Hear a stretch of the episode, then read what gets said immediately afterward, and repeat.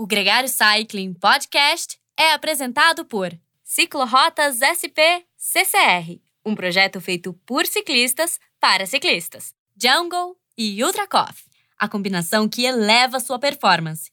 Plant Power, perform your best. Ciclovia do Rio Pinheiros, a ciclovia que revoluciona o jeito de pedalar em São Paulo. Saiba mais sobre nossos parceiros na descrição deste podcast. Bem-vindo ao Gregário Cycling, hoje um episódio especial. A gente vai falar sobre percepção de esforço num formato um pouquinho diferente. Ao invés de dividir os convidados do programa, a gente colocou os dois aqui na mesma mesa, junto comigo, com o Álvaro Pacheco, o Felipe Bergamini e o Rafael Palito, dois craques que é, participam pela primeira vez do podcast. Então, primeiro eu dou boas-vindas ao Palito. Palito, bem-vindo ao Gregário Cycling. Obrigado, obrigado pela oportunidade. É um prazer fazer esse bate-papo aqui com vocês. Pô, o prazer é todo nosso. Felipe, que honra. Muito bom ter você aqui com a gente também. Muito obrigado pelo convite, sou fã do podcast, é um prazer estar participando com vocês. E a tecnologia permitindo de que Palito em Santa Catarina e o Felipe na Áustria, e estamos todos nós juntos aqui, com fuso horário diferente, o Felipe fazendo um trabalho extra de estar aqui com a gente, que eu agradeço. E queria começar, Palito, se você puder dividir com a gente, é, é difícil quem não te conheça, né? E principalmente pela quantidade de Irons, Corners que você já teve acompanhando como treinador. Mas se puder resumir um pouco da tua história com o nosso ouvinte? É, vou tentar resumir um pouco aqui meu trabalho. Eu sou técnico da equipe C P H, trabalho com triatlon profissional há mais ou menos doze anos. Ganhei meu primeiro Ironman como treinador junto com, com a equipe C P H e o atleta Igor Amorelli em dois mil e catorze. Até agora ganhamos três Ironmans com a equipe, a Pâmela Oliveira ganhou mais um, o Igor ganhou dois Ironmans. E como treinador também treze setenta ponto três e dois challenges da distância Half Ironman. E mais alguns títulos é, com atletas amadores, como o Felipe Bergamini, que agora ganhou setenta ponto três São Paulo. É, acho que é isso. é, meu nome é Felipe Bergamini, uh, eu trabalho na Red Bull.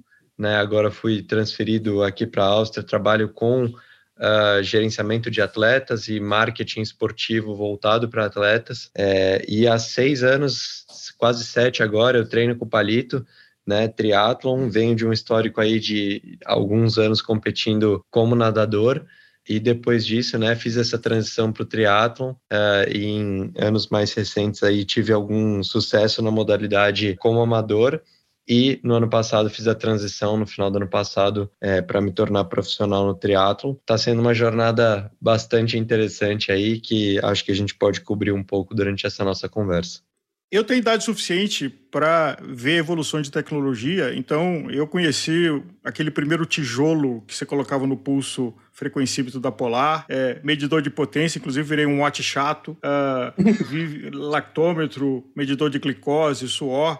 É, inclusive, vale aqui um meia-culpa para Walter Tucci, que é um defensor de percepção de esforço há muito tempo, e eu era um watch chato, e com os programas da Gregário, é, fazer esse programa aqui e dar o valor devido à percepção de esforço. Dado esse pequeno comercial do Walter, para você, Palito, quanto desses, dessas ferramentas são importantes é, para profissionais e para amadores? Você vive mais um mundo profissional, mas com certeza você observa também e ouve história de amadores. Eu vivo tam- muito o mundo amador também. Na equipe temos cerca de duzentos atletas amadores também. Outros treinadores ficam responsáveis mais à frente, né? Mas eu vivo também esse mundo. E a tecnologia, na verdade, ela ajudou muito, né? Quando a gente consegue aliar tanto to- todos esses equipamentos com a percepção de esforço, é o suprassumo. Mas, principalmente para quem treina à distância, é muito, muito valioso você ter dados, você conseguir acompanhar o atleta em tempo real. Então, isso foi se desenvolvendo, né? No passado, que nem você falou, é, tinham todos os equipamentos que hoje já são obsoletos, mas na época eram incríveis, né? Tecnologia... e todo mundo melhorando, colocando potencímetro, depois fazendo teste de lactato, enfim. Então isso ajudou muito. Eu ainda gosto bastante, gosto de todos os equipamentos, assim, utilizo bastante coisa, só que sem deixar de lado a percepção de esforço, né, que é, para mim é o principal, continua sendo o principal. E para você, Felipe, porque eu, eu já tive uma experiência como nadador também, tá? Eu te confesso que eu perco a conta de quantas piscinas que eu já fiz com uma frequência esplendorosa. E sempre fiquei muito impressionado quando eu via, sei lá, o Fischer ou, ou o Gustavo Borges falando, não, eu nadei para um pouquinho mais solto, nadei um pouquinho mais forte, não sei o quê, tudo na casa do, do vinte e dois alto, vinte e dois baixo. Os caras conseguiam ter ali a percepção do esforço nos mínimos detalhes, assim. Você, a natação te deu isso também? Você consegue saber quão intenso está sendo ou você gosta de usar ali sempre um, um parâmetro mais visual, vamos dizer assim, para poder marcar? É, eu acho que uh, o Palito colocou muito bem, assim, né? Uh, que, que toda a tecnologia ela vem para ajudar o que, no final das contas, o mais essencial de tudo, uh, que é a percepção de esforço, né? Então, uh, por mais que a gente tenha muitas tecnologias, e eu sou uma pessoa, eu sou um atleta muito curioso, né? Então, eu com o Palito, a gente tá o tempo inteiro trocando mensagem, pô, você viu esse gadget novo que saiu? Você viu esse medidor novo que saiu? O que, que você acha disso? O que, que você acha daquilo? Tô indo viajar pro exterior, posso comprar não sei o quê? O que, que você acha? O Palito também me pede para trazer coisa. É, então, a gente tá sempre testando, né, uh, novas tecnologias para a gente conseguir conseguir refinar a percepção de esforço e, no final das contas, sempre acaba sendo, né, o parâmetro principal, que é a velocidade, né? Então, sim, a gente está sempre tentando, né, uh, uh, balancear ou, ou, ou tentando mensurar a percepção de esforço versus a velocidade, é, e isso é um processo muito legal. Mas a natação, como você falou, ela talvez seja a modalidade na qual você tem que confiar mais na sua percepção de esforço, né? Porque no final das contas você não está olhando ali para o relógio o tempo inteiro, você só olha para o relógio depois que você bate na borda, assim. Então, eu acho que o nadador, ele cria um pouco dessa sensibilidade, dessa confiança na sua própria percepção de esforço, né? E isso é muito importante. Palito, recentemente a gente teve o privilégio de publicar um programa com o Samuel Marcora, que estuda a biofisiologia, ou a psicobiologia, ou a psicobiologia. Qual a sua opinião sobre a importância de você treinar a mente? E não é só do aspecto psicológico do, do psicólogo do esporte, mas do aspecto neurológico. E, e eu acho que isso tem uma ligação com a percepção do esforço. É, eu tive a oportunidade de assistir o podcast. Para quem, para quem não assistiu, é uma oportunidade única, muito, muito bom mesmo, parabéns pelo programa. E ali ele, ele deixa bem claro que isso é um treinamento, né? Não é uma, ah, eu posso fazer tudo, é só você acreditar, pelo contrário, igual o treinamento físico, é o treinamento mental, e ele anda junto. E não é falando numa parte como psicólogo, que é outra área, né? Falando como treinador mesmo, o como você encara o treino, né? E isso fica bem claro ali quando ele faz o, as experiências, ele consegue mensurar toda a parte fisiológica junto com essa parte mental. Então, ele coloca alguns atletas fazendo algum tipo de fadiga mental e depois o teste, alguns atletas, né, é, entram sem essa fadiga mental e conseguem suportar muito mais a dor. Então, aí entra numa parte muito específica do, do esporte, né? Que é o como você encara aquele momento de, difícil, como você encara a dor, o quanto a sua percepção vai influenciar no que você está sentindo. Então, às vezes, a gente até comenta, poxa, é, o mesmo trezentos watts, ele pode doer muito ou doer pouco. E dois atletas, às vezes, com a mesma capacidade, né? Se você colocasse num laboratório, dois atletas iguaizinhos, um é, com, com os mesmos limiares, enfim, tudo igual, só que um com uma percepção de esforço menor, ele a, colocando ali como de zero a dez, nível três, e o outro coloca nível seis. Qual, qual a chance de sucesso de um e de outro, né? Totalmente diferente. Então, é, no treinamento, a gente tem que desenvolver isso também. Eu costumo dizer que várias vezes eu coloco algum, alguns obstáculos no treinamento para que aconteça isso, para que o atleta passe por esse momento de dificuldade.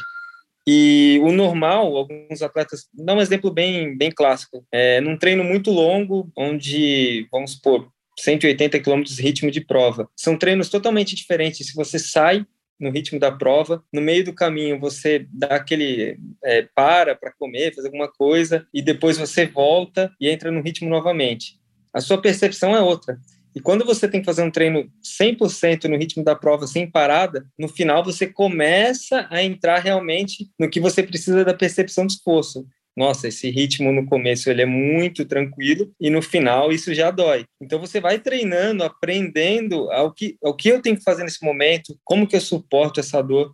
E se o atleta ele vai minando isso, não, dá uma parada aqui, e você olha única, unicamente os dados, né? Ah, tá bom, você fez aqui cento e oitenta, deu uma paradinha de cinco, dez minutos, e aí você voltou. Se você olhar o dado, vai estar igual. Falar, não, você manteve a potência, é, você suplementou bem, tua glicose estava bem, tá tudo ok, você tá super preparado. Aí o outro atleta fala, poxa, esse segundo atleta aqui, ele quebrou. Só que ele passou pelo, pelo que ele tinha que passar, né? Ele conseguiu fazer cem por cento do treino sem parada e deu aquela quebra. Ele já sentiu muito mais próximo do que ele tem que fazer na prova. Então, a percepção nesse momento, o treinamento mental, ele tá cumprindo melhor que o outro atleta, que ele vai parando, vai, vai dando algum jeitinho ali, né? Então, é mais ou menos isso. Sabe o que me ocorre? E eu não me lembro qual, se foi Le Mans ou Ed Merckx, que tem a frase de que não é a dor que diminui, é a velocidade que aumenta.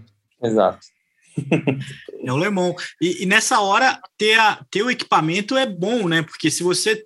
Tá, tá, às vezes tá muito fácil, às vezes você tá achando que você tá super bem, tá voando, e, e aí você tem ali o parâmetro onde você visualiza que você tá dentro do, do combinado, vamos dizer assim. Ou que você tá gastando mais do que você precisaria. E, e o contrário também funciona.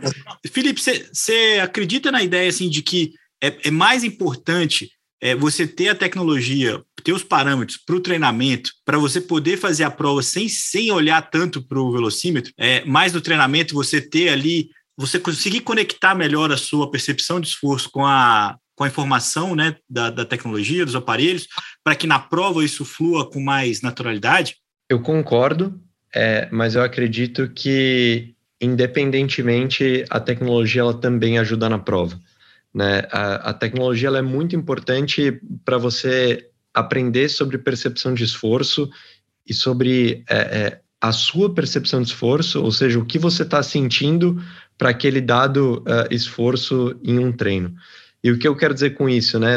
Eu acho que isso ficou muito claro, assim, para ilustrar, quando eu e o Palito a gente começou a treinar bastante com lactímetro. De um ano para cá, a gente começou a fazer muito teste, né, para medir o lactato em diferentes esforços. É, e aí a gente começou a, a, a perceber exatamente qual era a sensação que eu tinha quando eu entrava em uma zona três, qual era a sensação que eu tinha quando eu entrava em uma zona quatro, né, e é, esses, esses parâmetros que a gente usa, né, que para o nadador é A zero, A um, A dois, né, e para o triatleta é zona um, zona dois, zona três, é... O mais importante, no final das contas, é o que você está sentindo. O que, que você está sentindo quando você sai de uma zona aeróbica para uma zona mista, para depois para uma zona anaeróbica. Então, qual a sensação, né? Quais são os sinais que o seu corpo te dá quando você está passando um limiar e passando, né, o segundo limiar. E isso, para mim, foi uma grande virada de chave, né? Porque independente do número que a prova, que, que eu estou vendo ali no dia da prova, eu sei quais as sensações que eu posso sentir e quais as sensações que eu não posso sentir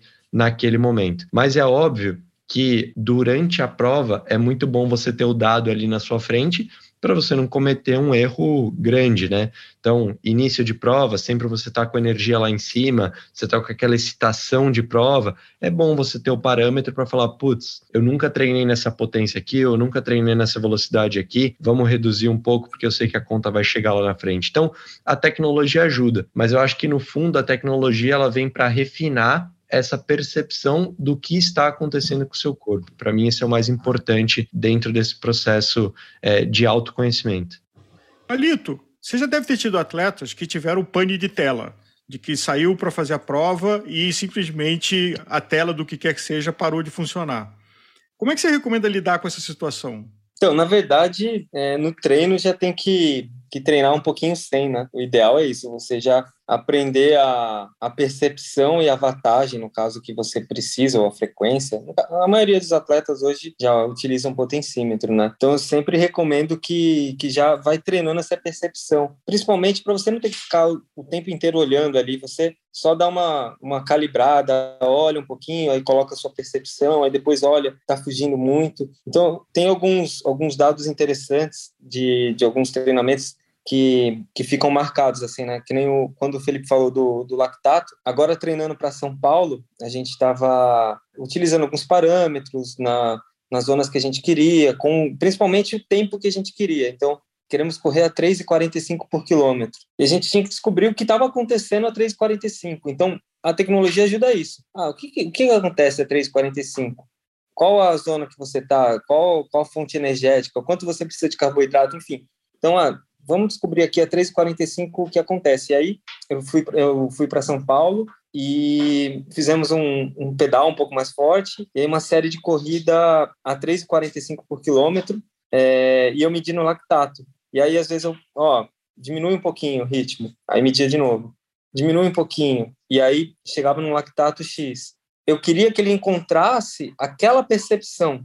Então, eu falava, é aqui que eu quero sua percepção. Mas eu queria o, o ritmo de três quarenta e cinco. Então, eu sabia também, ah, não, não dá para correr a quatro zero e o lactato está baixinho. Não, tá ok. Eu preciso dessa percepção porque eu sei que no dia da prova vai ser diferente do que está acontecendo hoje pela fadiga. Então, esse misto entre olhar o número e saber assim, tá bom, esse número aqui é, tá ok, tá dentro, tem um target para cima, para baixo, só que eu quero treinar a sua percepção para que você corra sentindo mais ou menos isso daqui. Você... Aí, quando ele passou muito, que aí começou a entrar num Z três muito alto, falei, não, isso daqui não pode acontecer. Essa percepção que você está tendo agora não é para vinte e um. Então, eu medi o lactato, falei, ó, tá, a, essa percepção aqui não, não dá para você utilizar na prova.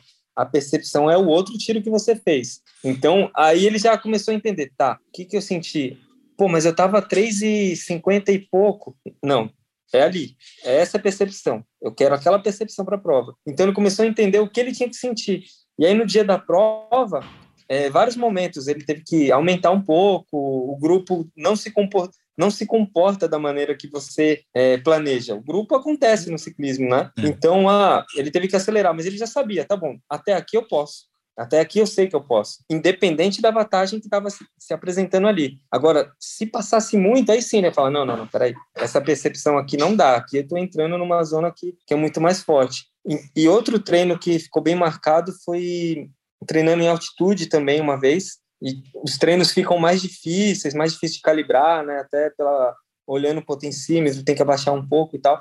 E numa sequência muito forte de treino, tinha uma, a Pâmela Oliveira estava é, com uma dificuldade de, de encaixar nos treinos longos. E aí, um dia antes, tinha seis horas, eu falei, ó, amanhã eu quero que você coloque a, uma fita isolante no, no painel do, do potencímetro é, e você vai pedalar com percepção de Ironman. Aí, tá bom, ela colocou tal, fez o treino, eu falei, ó, o que eu quero? Que você fique muito encaixada na posição de prova, que você se concentre ao máximo, que você imagine o grupo que você tá pedalando, com quem você tá pedalando, quem são os atletas que você quer estar na prova. Se você fizer um, um mega treino com a concentração cem por cento, com, sentindo bem e tal, e o número dê muito baixo, eu vou ficar contente. Agora, se você... não consegui se concentrar, sair muito da posição, eu não vou ficar contente com esse treino. E eu fui do lado, né, o tempo inteiro. Aí, beleza, chegou, ela saiu para correr. Aí, quando ela saiu para correr, eu falei, deixa eu dar uma olhada agora aqui nesse número que aconteceu. E deu exatamente o que era o pace de prova. Deu setenta e dois por cento do F T P, que era o que a gente vinha planejando para a prova. Eu falei, cara, é, se eu tivesse pedido para ela ficar olhando o potencímetro, ela não ia conseguir, talvez, fazer. E com a percepção, e quando tirou aquela pressão do número, falou, não, faz o que você sabe, coloca aí, né, se concentra. Então, é, é importante, durante o treinamento, você também dar voz ao feeling. Falar, não, faz um pouquinho, coloca o teu feeling. O que, que, o que, o que é o teu Z três? O que é o teu Z dois? Coloca essa percepção e depois olha o número. Então, você está com, com o potencímetro ali do seu lado, mas você não, não fica refém dele, né? Eu acho que é só legal comentar em cima disso que o Palito colocou, né, sobre esse treino que a gente fez em São Paulo. A gente estava treinando em Romeiros. É, acho que muita gente que escuta o podcast é, é, vai vai estar tá familiarizado com o local ali. A gente estava fazendo esse treino de corrida depois do pedal em Cabreúva, né, que é, tem uma leve descida, né, sentido Itu, e uma leve subida de volta, né, para quem está correndo ali na, naquela marginal. É, e aí o objetivo do treino era correr entre três e quarenta e três e quarenta e cinco, só que a ida é, acabava sendo muito fácil, né, porque é uma leve descida que você acaba não percebendo. E a volta, né, no sentido contrário, obviamente, é uma leve subida, né, que para quem passa a primeira vez ali, não percebe. Então, nesse treino que o Palito colocou, a ida estava sendo muito fácil, né, com uma percepção uh, uh, de esforço em que eu achava que eu estava correndo a três e quarenta e cinco, mas na verdade eu estava correndo a três e trinta, e na volta eu estava correndo a três e cinquenta, só que já... estourando o lactato que eu tinha que fazer para aquele treino. E aí, é, Palito, a cada série que a gente foi fazendo, ele foi colocando, né? Cara, é essa sensação que eu quero, é essa sensação que eu não quero. E aí a gente fez várias repetições, e eu acho que o que é legal de contar, né, desse treino para a prova, é que eu fiz a prova inteira sem olhar para o relógio nenhuma vez, né? Eu fiz a prova inteira só na sensação de esforço, só na percepção que a gente tinha combinado, que era a percepção que eu poderia ter durante a prova. Então, assim, a gente usou lactímetro, a gente usou frequencímetro, a gente usou o relógio ali no G P S para o treino, para descobrir que sensação eu poderia ter na prova. E aí, na hora da prova, foi cem por cento no feeling, cem por cento no que eu estava sentindo. Eu lembro que a, não sei se foi a Ana Polegatti ou a Cris Silva, quando teve aqui, ou se foi as duas, elas disseram que elas sabem a, o nível da rival que está ali com elas no pelotão só pelo jeito que a pessoa está com a posição da cabeça, a posição do ombro, o jeito que ela está respirando, ela sabe se tem chance ou não de ter um ataque ali, sem querer te entregar para os seus rivais, assim. Quando você fala de percepção de esforço, quando você encontra é, o seu ritmo, você tem os sinais que você nota como característicos de, de, de limite? Eu acho que é mais fácil perguntar para quem corre do meu lado do que para mim, se eu, se, eu, se, eu dou algum, se eu dou algum sinal. Um tique, assim, né? É, mas com certeza sim, cara. Eu acho que é, quando você encontra a percepção de esforço que você espera para a prova e, é, é, como o Palito colocou, né, sem olhar para nenhum número, que você sente que você está fazendo aquilo que você treinou, se você sente que você está naquela zona que você treinou, é, as coisas começam, começam a fluir é, e você começa a entrar num estado em que você vai reafirmando tudo aquilo que você está colocando em prática, né? Então, você está executando e, ao mesmo tempo, você está pensando, estou encaixando, estou encaixando, estou encaixando, né? Então, é, é, alguns chamam de estado de flow, né? É, mas é quando você vai, vai reafirmando tudo aquilo que você está pensando e executando ao mesmo tempo. E acho que quanto mais vezes uh, eu, eu... Quanto mais eu me conhecer, mais vezes eu vou encontrar essa sensação. O Palito, como treinador, eu acho que você deve ter é, atletas e alunos, acho que mais alunos que atletas. Atletas têm um nível de trabalho, de evolução já é, diferente, mas que tem mais dificuldade de manter ritmo, de encontrar a passada ideal, de encontrar a cadência ideal. Para você, é, é indiferente a forma como você é, instiga cada um deles para encontrar esse ritmo? Tem o cara que você tem que falar assim, aperta um pouco mais aí que vai dar conta, que vai dar certo. Ou é, alguém que você tem que falar, vai um pouco mais devagar, porque senão essa pessoa vai se, vai se queimar logo no começo. Como que você lida é, com seus diferentes tipos de alunos? É, não, é, geralmente são públicos bem, bem distintos, né? E dá para entender bem fácil isso quando está na, né, na pista, por exemplo. Aquele atleta que sempre acha que tá fácil, fala, pô, um treino bem leve, uma rodagem bem leve, o cara sempre tá na sexta marcha, ou não tá leve, o cara tá ofegante, você já sabe, não, não tá leve. É, e o outro que às vezes, né, tá, tá ali bem, bem tranquilo, dá para apertar, mas essa calibragem é um pouco com o tempo mesmo, o atleta vai aprendendo. Só que o mais fácil quando você trabalha com prova de endurance é você colocar mesmo na situação de prova, né? Quando o atleta às vezes é, tá fazendo um intervalado e vamos, vamos supor, você pede ali dez tiros de mil, por exemplo, vamos colocar um ritmo aqui de, sei lá, quatro e trinta, o atleta começa a fazer quatro e dez, quatro e quinze, você sabe que, não, que ele não vai suportar aquilo na prova longa. Quando você coloca no contínuo longo, ele mesmo vê que não consegue, e aí ele já, já identifica, não, esse ritmo não é para mim. Mas ele tem que passar por aquela quebra, senão ele não acredita, né? Ele vai é, achando que, que é tranquilo e sempre é, falando, não, não, tá tranquilo, tá tranquilo, só que você vê o cara muito ofegante. E o atleta que sempre é um um pouco mais conservador é aquele que você precisa estirar um pouquinho mais, né? Ele termina o treino sempre com, com muito gás, então ele consegue ele no, progredir muito, e aí é, você tem que explicar, não, dá para aumentar um pouquinho, você consegue, olha como você progrediu, você teria, né, mais energia para conseguir fazer um pouco melhor. E o legal é quando... Mas a maioria dos atletas, principalmente os iniciantes de triatlon, eles costumam andar mais forte do que precisam, né? Tem um... Ano passado fizemos alguns testes aqui pro, pro Ironman. Os atletas mais experientes, quando a gente tre... colocava frequência cardíaca, lactato e a percepção, né? E aí, ah, de zero a dez, qual a sua percepção? E aí, como já estava acompanhando faz algum tempo, eram seis ou sete atletas fazendo esse mesmo teste no mesmo dia, então eu já colocava mais ou menos o quanto eu queria entre sessenta e cinco por cento e setenta e cinco por cento para achar o ritmo exato ali, a percepção da prova. Quando os atletas começavam, o mais experiente, ele começou ali a sessenta e cinco por cento, o lactato dele deu zero vírgula nove. Aí percepção, aí ele falou, ah, três. Cara, não deu menos que três, mas ok, ok, né? Bom até. Aí foi aumentando, quando chegou ali no, no ritmo de prova, ele já estava com cinco de percepção, mas foi aumentando bem sutil. Eu falei, ah, tá, tá legal. O atleta mais iniciante começou sessenta e cinco por cento, o lactato já bateu quase dois. E aí, percepção. um. Aí eu falei, cara, esse cara não tá um.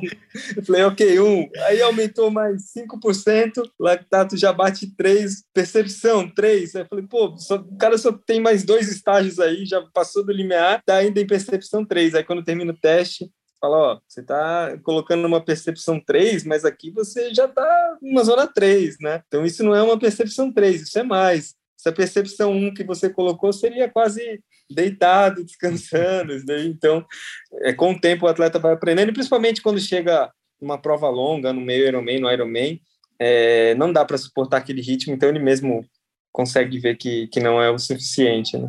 Prova curta é mais fácil do cara se perder, né? Dele, dele calcular mal o esforço ali, né? Sim. É, na prova curta, é a intensidade que acaba é, sendo o, o problema ali para o atleta iniciante, mas também não consegue por muito tempo, né? Então, dá uma porradinha rápida e acaba quebrando muito rápido. Então, vê que é a experiência mesmo que leva o atleta ao sucesso, né? É muito difícil de primeira você conseguir acertar uma grande prova. Aí ah, a tecnologia é, uma, é um aliado, né? Porque se você tiver potencímetro, tiver tudo certinho, você treinar, colocar, não, seja conservador, ó, tua potência é essa, não passe disso, é mais difícil de errar. Então, para esses atletas que ainda não conseguiram treinar muito a percepção, você falar, ó, tá bom, aqui é sua potência de...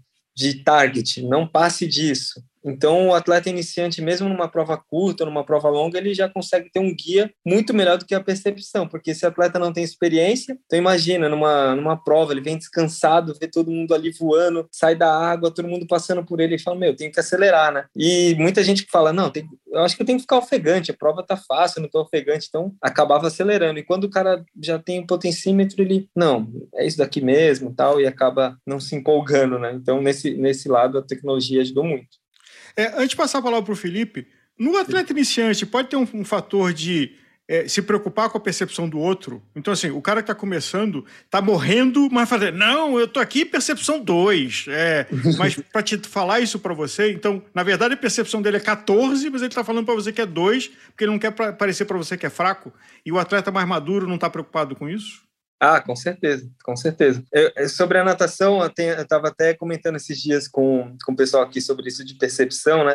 Então, pô, os nadadores não utilizam nada, como vocês falaram, não tem muito o que fazer ali na piscina e tal. É, percepção de esforço, o técnico fala, ah, quero tal zona, mas mesmo assim, na maioria das vezes, não consegue fazer um controle em todo mundo. É, mas muitos, muitos técnicos utilizam perguntar o pulso, né? Quando acaba ali, ah, quanto que deu? Qual a frequência? Aí os atletas vão falando, treze, catorze. Falei, cara, quando a gente treinava natação, era um grupo ali de vinte atletas.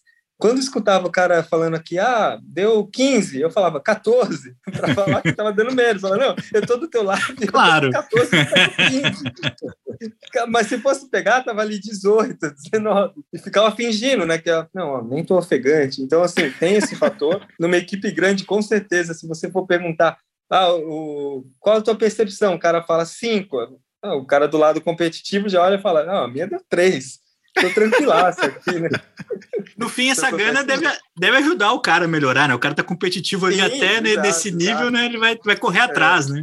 Ele falou percepção quatro e caiu duro, cinco minutos depois, né? É, é quando o duro é quando ele mesmo acredita na mentira dele, né? Fala, não, minha percepção tá tranquila, tá aqui, ó, dois. Aí tu fala, poxa, então o Ironman vai ser muito bom. Caramba. Felipe? Não, eu acho só interessante colocar, né? Em cima disso que o Palito colocou de... de como é relativa a, a, a percepção de esforço de atleta para atleta, é, e eu acho que ela também é relativa uh, dentro do nosso esporte de modalidade para modalidade, né? O que eu quero dizer com isso é, quando a gente começou a fazer os testes para o meio Ironman de São Paulo, a gente percebeu que eu deveria pedalar numa potência muito menor do que eu achava que eu poderia pedalar, né? Que, que o teste F T P me dizia que eu poderia pedalar, e que eu poderia correr numa velocidade muito maior do que o teste de três quilômetros me falava que eu poderia correr, né? Então, é, a gente começou a, a calibrar um pouco essa história da sensação versus a velocidade, né? Então, quais as sensações que eu posso sentir, né? E, e o que, que eu posso suportar, né? E, e óbvio que no ciclismo, talvez seja mais fácil, né? De você falar, é, vou suportar essa carga aqui, vou suportar esse esforço aqui, né? E a gente aprendeu que talvez não valha a pena, né, segurar essa potência, segurar esse esforço no ciclismo, porque depois ainda tem a etapa da corrida, e na corrida a gente pode sim suportar é, é, uma sensação de esforço muito maior por um determinado período de tempo, assim. Então acho que é relativo para o mesmo atleta também, né, isso foi um processo muito interessante de autoconhecimento que eu e o Palito é, construímos juntos no ano passado. Eu acho que você você está falando da, do acúmulo do cansaço, né? Tipo, de como é que você, quando você faz natação, bike e, co, e corrida, né? No caso do triatlon, é o quanto que um já vai é, causando um impacto no outro. Agora, como é que é a percepção de esforço, como é que é lidar com isso, com o cansaço já de sequência de treinamento, principalmente quando você tem ali alguma dor, algum incômodo, e que isso afeta a sua percepção? Perfeito, é, é uma ótima pergunta, e aí acho que vem bastante da mão do treinador, assim, né, de fazer essas simulações com a carga semelhante ao que você vai enfrentar na prova, assim, e isso é muito importante, né, a gente nunca faz é, um teste que a gente quer calibrar para a prova depois de um treino muito difícil, né, ou, ou depois de uma semana com a carga muito alta, né, então a gente vai fazer essas, essas medições tentando de alguma forma simular a carga que a gente vai ter na prova, ou a semana pré que a gente, que a gente vai enfrentar na prova. Saber calcular isso, Palito, é também é, um talento da percepção de esforço, saber qual, qual o seu estágio naquele momento é, de treinamento é, é, e qual o resultado que você tem que dar ali, né, de qual pace, de qual ritmo que você pode imprimir, é, é, um, é uma evolução do treinamento também? Com certeza. Aí, para mim, é, o, é a grande arte, né, do, do treinamento, é você conseguir esse feeling, né? esse, esse frescor ali de você conseguir chegar exatamente onde você quer em determinados treinos, e aí é o que eu comento muito sobre a percepção de esforço e todos os equipamentos, né? Ah, você tem o relógio, você tem o potencímetro, é, enfim, hoje tem muito mais aparatos, mas eu costumo falar o Z três do dia, o Z dois do dia, o Z quatro do dia. Aí, ah, mas por que o Z três do dia? O Z três não é Z três? Não, muitas vezes não. É, numa determinada época do treino, blocos e blocos, né? Então, às vezes, três dias muito forte, é, semanas acumulativas, e o atleta tem que chegar na pista, tem uma série ali, quinze de mil, por exemplo, é, com pace bom ali de três quarenta e cinco, que é o pace de prova. Mas naquele dia, você já acorda, já sabe, nossa, estou muito cansado, é, vai ser um treino difícil. Então, eu comento, não, qual que é o Z três do dia? Eu quero a percepção Do, do Z três, mas não necessariamente vai sair o três quarenta e cinco, pode sair quatro. Só que o que eu costumo falar, o Z três do dia não se entregar, não entrega, porque aí o atleta tem duas opções. Poxa, eu posso manter uma percepção aqui e dar quatro por quilômetro, ou eu posso entregar e falar, não, não vai sair, é, vou correr a quatro trinta, quatro quarenta, cinco, e é isso, ponto, acabou. Então aí você vai treinando essa percepção, de falar, não, o Z três do dia é quatro, mas descansado, isso vai ser diferente. Então, quando o atleta, o atleta não entrega, aí já vem essa percepção, a motivação do treino, o quanto você consegue se motivar, o quanto você consegue tirar um a mais para entregar aquele treino em situação extrema. E a prova é isso, né?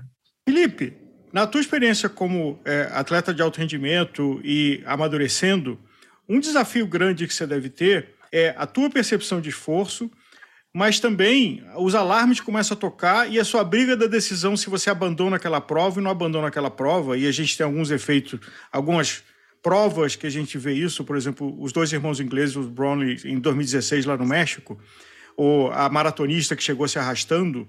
É, como é que é para você essa decisão? Porque um amador é fácil, não aguento mais. Ele está com percepção seis, mas não aguento mais, abandona e está tudo certo. Não deve nada para ninguém, não tem obrigação com o patrocinador. Um atleta profissional tem uma série de obrigações consigo mesmo, com toda a sua equipe em volta, e a escolha de abandonar uma prova quando a percepção de esforço está vinte e cinco, é, mas você não pode abandonar. E a gente aqui falando é do é? campo hipotético de que a gente espera que nunca aconteça, hein? É só para deixar claro que não, é uma, não é uma situação que deve ser presente, né, na, na vida de um, de um esportista. É, sem dúvida. O, o Samuel Marcora, ele fala muito disso, né, nos estudos dele, que é a mente desliga antes, né? Eu tô, tô parafraseando aqui, mas a, a percepção de esforço na cabeça, ela vem antes do limite físico, né? né? O, o limite mental, ele acaba chegando muito antes do limite físico. E eu acho que o, o atleta profissional, o atleta de alto rendimento, sendo amador ou profissional, ele é um cara que, inevitavelmente, ele tem um, uma percepção desse limite físico versus mental muito mais refinada do que o atleta iniciante ou que o atleta amador.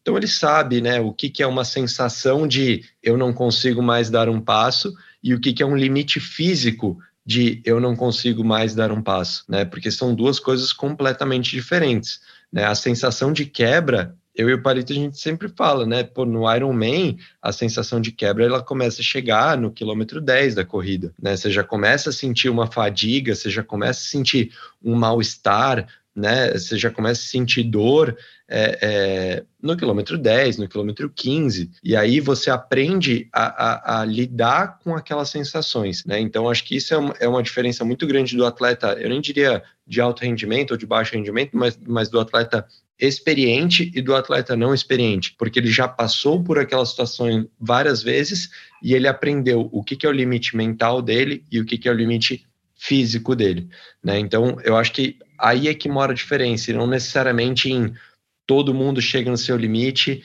é, e todo mundo vai até o limite, né? O amador é, desiste antes, o profissional vai até o limite porque ele tem obrigações. Na minha visão é muito mais um refinamento, né, do que, que é um limite mental e o que, que é um limite físico. Talvez o, o atleta mais experiente, ele tenha isso muito mais claro. Estou sentindo uma sensação de desconforto muito grande, mas isso é esperado, isso é normal. Mesmo com essa sensação de desconforto, eu consigo entregar muito mais, né? Então, as grandes performances que a gente tem no atletismo, no triatlon, na corrida, na natação, é... se você for, for avaliar, né, depois pegando entrevista dos atletas que aconteceu, eles falam, pô, eu queria ter parado no, com vinte por cento da prova concluída, eu queria ter parado na metade da prova, né, e, e você vê que é uma sensação que todo mundo sente. Quando, quando a pessoa sai para correr cinco quilômetros no parque, né, um, um, um corredor iniciante, com dois quilômetros ele sente Sempre. essa sensação de eu quero parar, eu não aguento mais, eu não consigo mais dar um passo, né? Então acho que é esse refinamento desse autoconhecimento que faz toda a diferença. E como o Leandro gosta de dizer, aquele famoso poeta americano Lance Armstrong, né, de que a dor é temporária e desistir dura para sempre. É...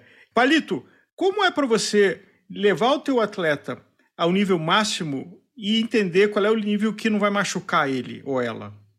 É, isso, isso é difícil, né? Bem difícil, mas com a experiência o próprio atleta vai dando sinais e ele mesmo consegue identificar o que é uma dor lesível, o que é uma dor de treino, uma dor muscular. Então, eu, quando o atleta está próximo, né, que nos profissionais que eu acompanho aqui, é muito mais fácil, porque você consegue identificar a primeira, primeiro sinal de dor, uma dor que não é normal, uma dor de, que você... Pô, um, dois, três dias, você já, já começa a falar, hum, isso daqui já não é normal, vamos tirar um pouco o pé. Mas, com o tempo, esse feeling vai ficando mais aprimorado tanto do treinador quanto do atleta, né? Então, hoje eu consigo olhar muito mais e quanto mais tempo você treina o mesmo atleta, você consegue é, chegar nesse consenso. Então, é, os atletas que eu treino há três, quatro, cinco anos, é mais fácil identificar, né? Porque você já tem um histórico ali. O Felipe mesmo, no começo, a gente, ele machucou bastante, né? Então, às vezes, quando ele dava o primeiro sinal, ah, pô, senti uma dor, já tinha estourado. E aí, com o tempo, ele já, não, ó, foi o primeiro sinal, é, comecei a sentir e tal, então já começa a ficar mais fácil de, de entender. E com os profissionais é isso, eles vão aprimorando esse feeling, né? De tentar chegar no máximo e saudável, né? Então, saudável é o quê? Machucar menos. Porque quanto mais você machuca, menos você treina. Então, tem que ter essa expertise também, né, de às vezes conseguir tirar o pé antes de machucar. Então eu costumo falar, poxa, é, perder uma semana de treino é pior do que perder um treino, então, né, conseguir se dosar nisso é importantíssimo, é, é muito do feeling mesmo. O Palito, uma curiosidade, é, como é que você reage, como é que, como é que é a sua sensação quando o seu atleta sprinta no final da prova, na corrida, no final da corrida? Você tem uma sensação de que ele está se superando ou de que ele estava é, mal, mal trabalhado ali no pace? É, depende muito. Se o atleta vem disputando uma posição a alguns quilômetros, enfim, e consegue ali no sprint final ganhar, porque está muito bem treinado, se superou, teve a força mental. Agora, aquele atleta que vem devagarzinho e no final sprinta porque sobrou energia, né? Então, depende muito do contexto, né? Mas na maioria das vezes é porque está tá muito bem treinado e conseguiu é, tirar um pouquinho a mais. É polêmico isso aí, né? Porque É, e teoricamente, sim, sim. se tinha mais, era para ter usado, né, constante. Exato, exato. É, aquele, Mas isso, inclusive, o, o Samuel que... fala isso, né? É, no, no programa, de que teve atletas de alto rendimento que caíram duro e foram ver que fisiologicamente aquele atleta sustentava aquele nível por mais oito ou dez minutos. Uhum.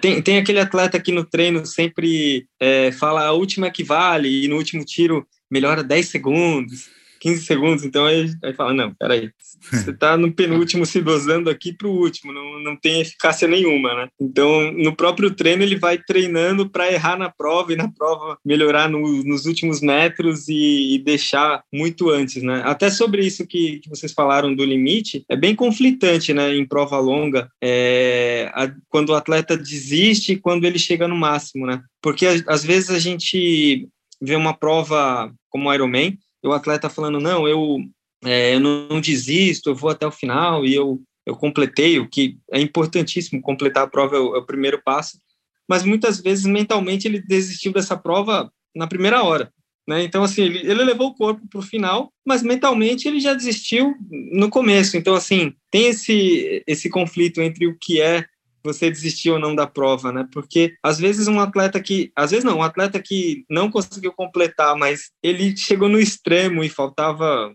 dez quilômetros e ele parou, ele foi muito mais no limite. Ele não completou, mas ele, ele deu tudo que ele tinha mentalmente, fisicamente. E um atleta que desiste na primeira hora, ele pode completar a prova com, com ritmo muito mais leve. Então tem esse conflito entre o que é desistir ou não desistir, né? Felipe, estamos aqui quase no final da maratona é, e liberado do teu fuso horário. Para quem está te acompanhando e torcendo aqui do Brasil, o é, que, que é teu calendário planejado para dois mil e vinte e três? Cara, com essa pergunta eu vou passar a bola para o Rafael Palito. É, esse ano é um ano de transição, né, bem, bem diferente dos outros, onde a gente conseguia programar muito um calendário fixo. É, ano passado, nós combinamos que se o Felipe fosse bem em São Paulo, ele poderia migrar para o profissional. Então, esse é o primeiro ano para competir na, na Elite. Ele estreou numa prova no México, mas esse seria o primeiro ano. Só que com essa mudança para a Áustria, tem toda essa transição de trabalho, né? E nós estamos escolhendo uns três ou quatro setenta ponto três para o segundo semestre, para poder pegar ritmo e aprender mesmo, né? A competir a prova na Elite, que é totalmente diferente do amador. É, envolve muito mais essa parte que, que nós conversamos hoje sobre a percepção do que propriamente você ficar no seu próprio no ritmo ali, como no, no amador é mais tranquilo, você põe uma potência, põe um ritmo e acaba seguindo, né? E no profissional, tudo isso que nós falamos hoje é importantíssimo. Então, estamos aí, olhamos já algumas provas e uns quatro setenta ponto três para o segundo semestre ali na Europa. Pô, nada mal. A percepção daqui é das melhores, né, Álvaro? A gente fica aqui na torcida e grato pela contribuição de vocês hoje aqui, uma conversa é, muito bacana. Felipe, sucesso. Palito, muito obrigado também. Grande sucesso aí como treinador. Essa experiência, esse papo, é, sempre engrandecem a gente. Tenho certeza que o ouvinte que acompanhou aqui esse podcast também curtiu bastante.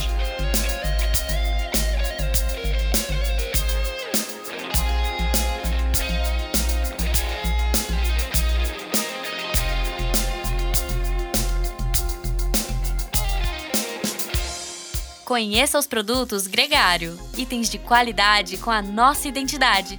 A caramanhola preferida do pelotão com a nossa cara. Conheça a Fly Elite, edição especial Gregário. O link está na descrição desse podcast.